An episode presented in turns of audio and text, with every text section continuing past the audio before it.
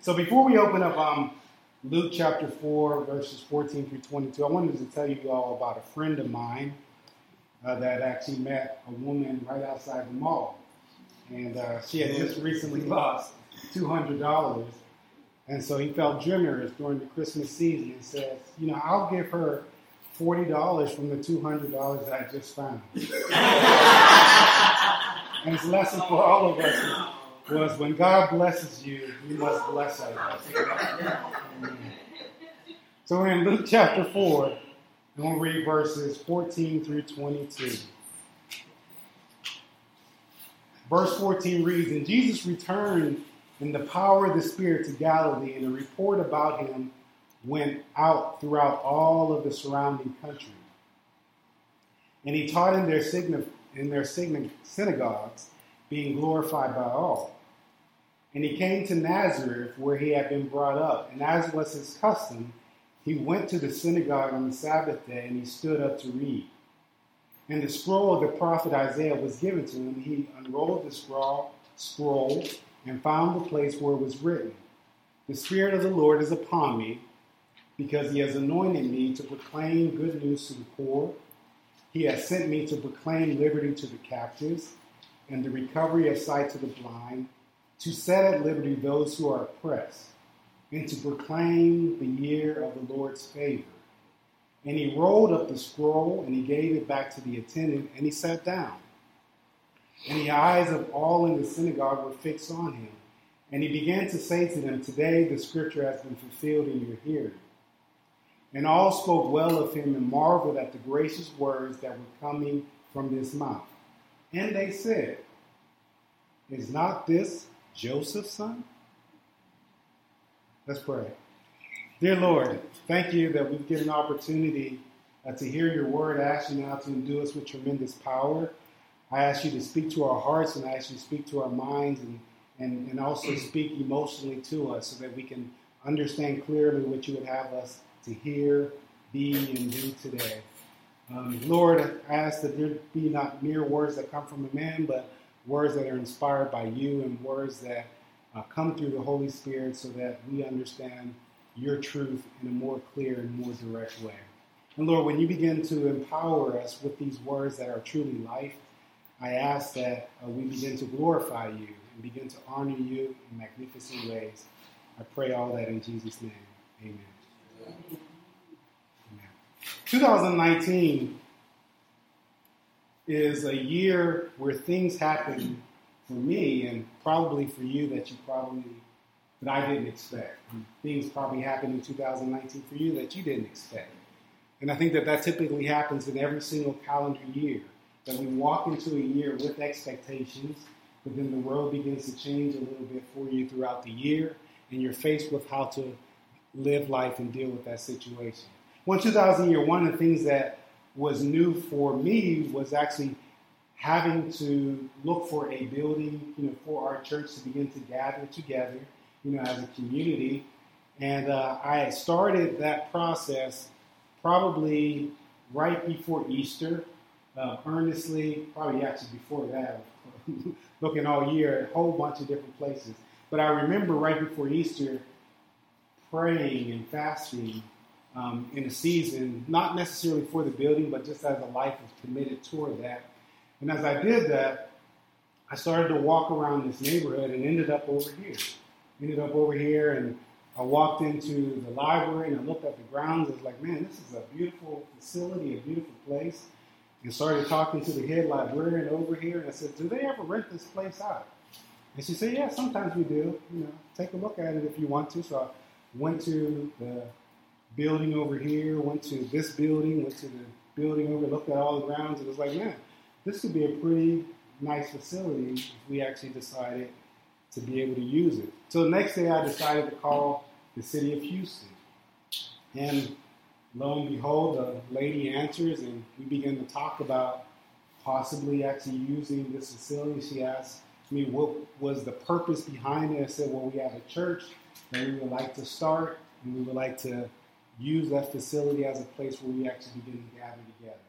And she said, okay, well, let's meet with each other. And um, a few days later, we ended up meeting with one another. We met in here, and as we she walked me around the facility, I'd already seen everything, you know, because the head librarian had showed me around, but I went through it all again, and we talked to one another, and as we talked, at the end of it, she said to me, I want to be honest with you, the city of Houston typically doesn't let churches use their facilities.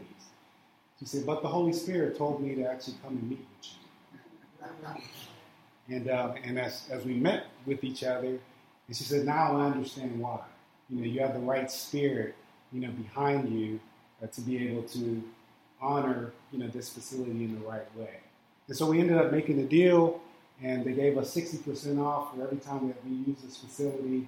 It just ends up being like a, a good place where I would think to start a church, you know, as as, as we are uh, figuring out what to to do as a church and how to gather together to, to slowly but surely gain the momentum that God actually wants us to have.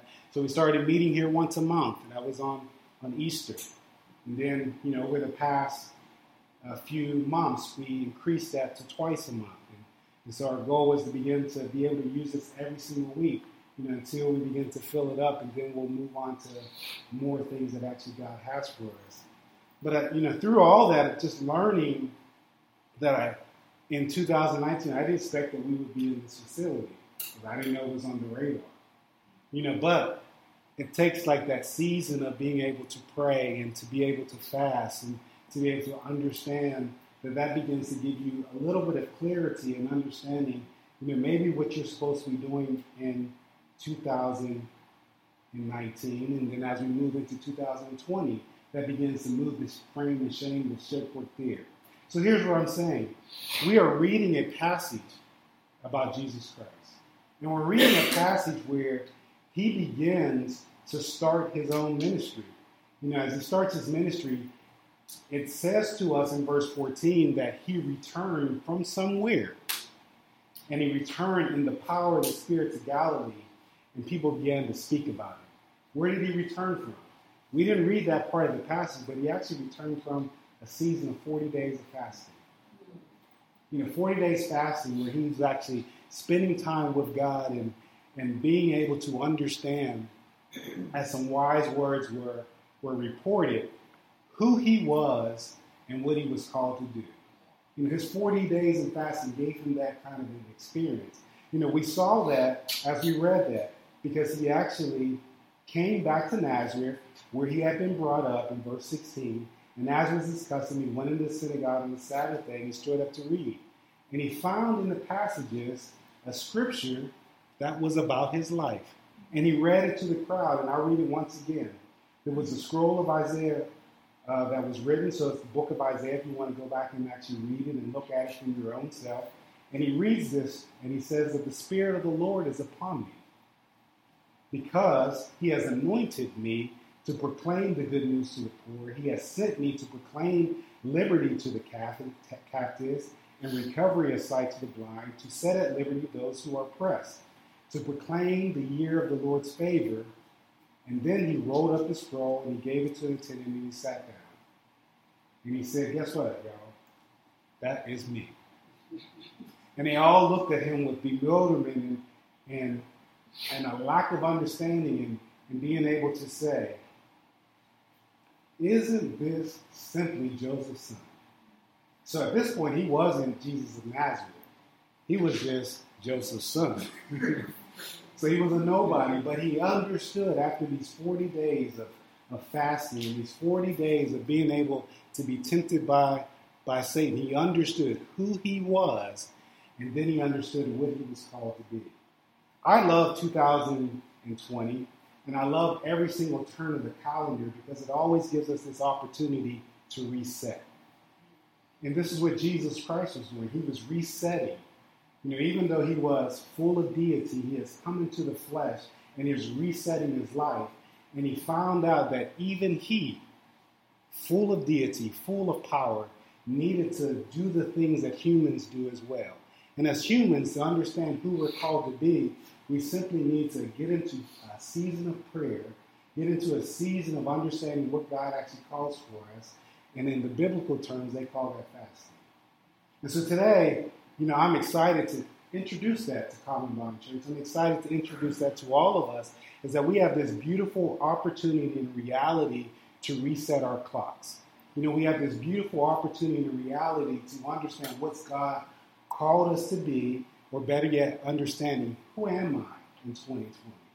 And then understanding, because I understand who I, who I am, now what is God calling me to do? You know, some people do things differently. You know, at the beginning of the calendar season, maybe they, they do resolutions, they do goals, and they figure out what they want to accomplish in their own lives. You know, I use this as a playbook from Jesus Christ to understand that what he did was actually understand who first he was, and actually what God had called him to do to actually reset his clocks. So I think that it might be wise if we try to do the same thing, and not necessarily set resolutions and goals about what we want in life, but maybe try to figure out, can I get into a season with God to understand who I am and what I'm called to do for the year? And once you figure out who you are and what you're called to do for the year, life begins to open up for you. And so there's ways that, that we're able to do that. Um, you know, Jesus Christ is our big brother. He's, you know, the firstborn of many brethren. And so he's always going to do things that, that are probably far and above what, what where we're at. And as he returned here in verse fourteen, I want to share with you this, is that his season of fasting and prayer was forty days with only water. You know, forty days with only water. I don't know if any of us can, can go forty days, you know, with only water. You know, but I'm going to say that, you know, we might be far pressed to go into this season of fasting. You know, some of us may need to start, you know, with this season of, of just skipping a meal. you, know, you know, skipping a meal, skipping two, or We're trying to skip a little bit of coffee. We're trying to figure out, you know, what are the opportunities that we actually have. But but the season of fasting, you know, just is a beautiful time to be able to, to again, recharge. But I think that there's four things that, that sometimes happens, you know, when we get into this season of fasting. One, it actually gives us an opportunity to put God first. And I think that that's, that's really, really important. Because we see in the scriptures, Jesus Christ wasn't creating his own ideas of what he wanted to do. When he came, he actually simply found himself in God's word and actually then followed what God was actually calling him to do. And that's the same thing that, that we can do in twenty twenty, is actually take a season of fasting and figure out, can I put me second, and then I can I put God actually first, you know, this season. You know, the second thing I think that, that God actually can do in a season of fasting is actually recharge our prayer life. You know, sometimes I heard this good saying, you know, oftentimes is that it's prayer for you an opportunity that is fuel, you know, for the rest of your life, or is prayer something that is a tip jar, you know, in your life, something that you just do as an afterthought for the things that you have in your life, or is it the fuel that actually really drives all the things that are necessary in your life? So when, when we have a, a season of fasting, it's always coupled with prayer. You always hear the words not only fasting, but prayer and fasting. Because what God is actually saying is, as you fast, the things that you are giving away in your life, you know, those are the things that you actually can replace, for example, with prayer or for, for Bible intake. And so you can use that as a season to be able to say, if I'm going to start small, you know, I'm going to give up a meal once a day. You know, when you give up that meal, replace that with some prayer time. You know, don't just go hungry, but actually go through prayer and fasting. You know, because you can get into a mode of religiosity, and um, I don't know if that's a word, but we can create that one today. You know, you can get into this mode of religiosity where you are doing things, you know, for the sake of the religion of it, but not actually for the sake of the spiritual component and the spiritual benefits.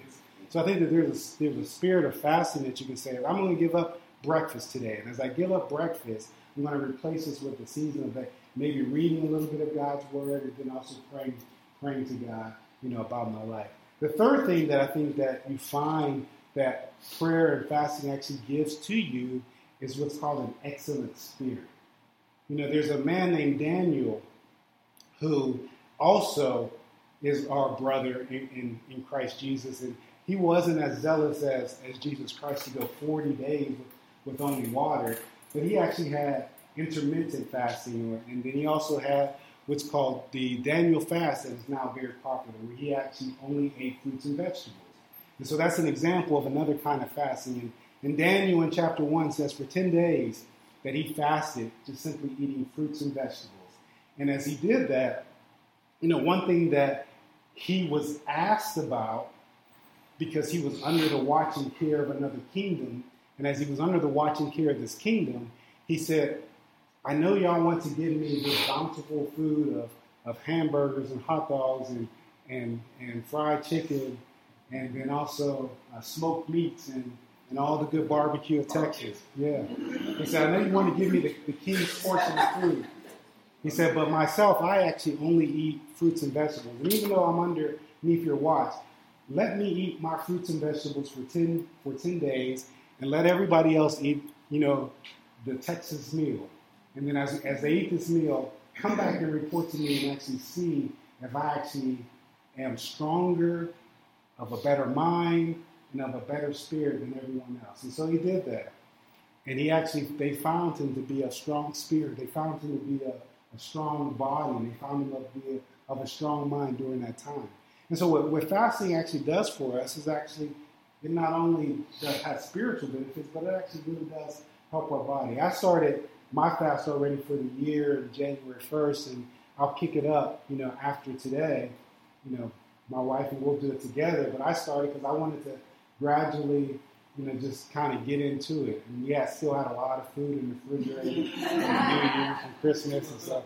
We kind of needed to, to wean off a little bit, and still had our great big roast that we had in the oven, so just wanted to eat a little bit more of that, a little more than macaroni and cheese. But as I started to fast, you know, I've actually noticed actually, in, and only in five days, my body actually feels stronger. You know, my mind actually feels a little bit sharper. You know, I actually have a little bit more energy, you know, even after only just five days. So we'll continue to pick that up. And, you know, I'm going to do what's called, uh, you know, a juice fast for another week, and have juice in the morning that I put together, a green juice that includes like apples and spinach and celery and cucumber and lemon. You know, it's kind of like one, one aspect of it. For dinner, have another juice of some golden beets, some carrots, some apples, uh, some ginger. You know, that'll kind of be dinner. And, you know, you know, and every now and again, you know, we might have like a meal, or we'll have some soup, you know, things of that nature that, that we put together. So I'm actually going to participate in, you know, for a week of like the Daniel fast. I'm not going to be very overly religious of it, because it's not about religion that we're trying to get to, but we're actually trying to get to a point where we're both stronger in, in an excellent spirit, but actually getting closer to God in His walk. So I'll spend some more time reading and praying together, you know, getting mind focused on the year what God actually has to happen. And then I think that the, the fourth thing that God does, and we'll review a little bit, the first thing I think that God does, helps us to do the benefits of fasting, is that He gives us an opportunity to put God first. You know, secondly, I think that He gives us an opportunity to, to, to have prayer become more of a priority in our life. Uh, third thing that happens, that it actually gives us an opportunity to have an excellent spirit. And so the fourth thing that happens, I think that God does and gives us a benefit, is that fasting is actually very supernatural. And it actually gives us a, the, the power of a supernatural life. You know, because Jesus Christ, even at one time, said that His disciples wanted to be like Him. And as disciples wanted to be like Him, they actually came to Him and they said, Teacher, we've actually tried to deliver out these demons just as you actually deliver out demons. And He said, but we could not do it. And he, they asked Him a question, why couldn't we do it? And He said, my sons and my brothers, some things only come out through prayer and fasting. And there's an opportunity where there's a reality where, where fasting, even though it seems very, very natural in its own sense, and prayer in its own sense seems very, very natural, there's some kind of spiritual power that actually happens when we combine prayer and fasting together. You know, God begins to do supernatural things in your life that you don't ever expect. So that's why I always get excited when the calendar turns, because I know that when you, when I engage into this season of fasting, God's going to do some supernatural things. And we've had, you know, supernatural things happen materially and spiritually, like every single year. You know, we've moved into to buildings, you know, in a in after a season of fasting, both in our personal life and then also for the church. You know, we've had material blessing come to us, you know, because of that. You know, always, I think God even will do things, great things in our marriage as we actually enter into this season of actually fasting. But then I'm also excited to say that I don't know what God's actually really going to do during this fast, because it's so supernatural that God is just going to do things that are above the realities of what I'm actually seeking and actually praying for. And that's the one thing that I'm really excited about, is as, as I engage and enter into this season of fasting, you know, what's God really going to do?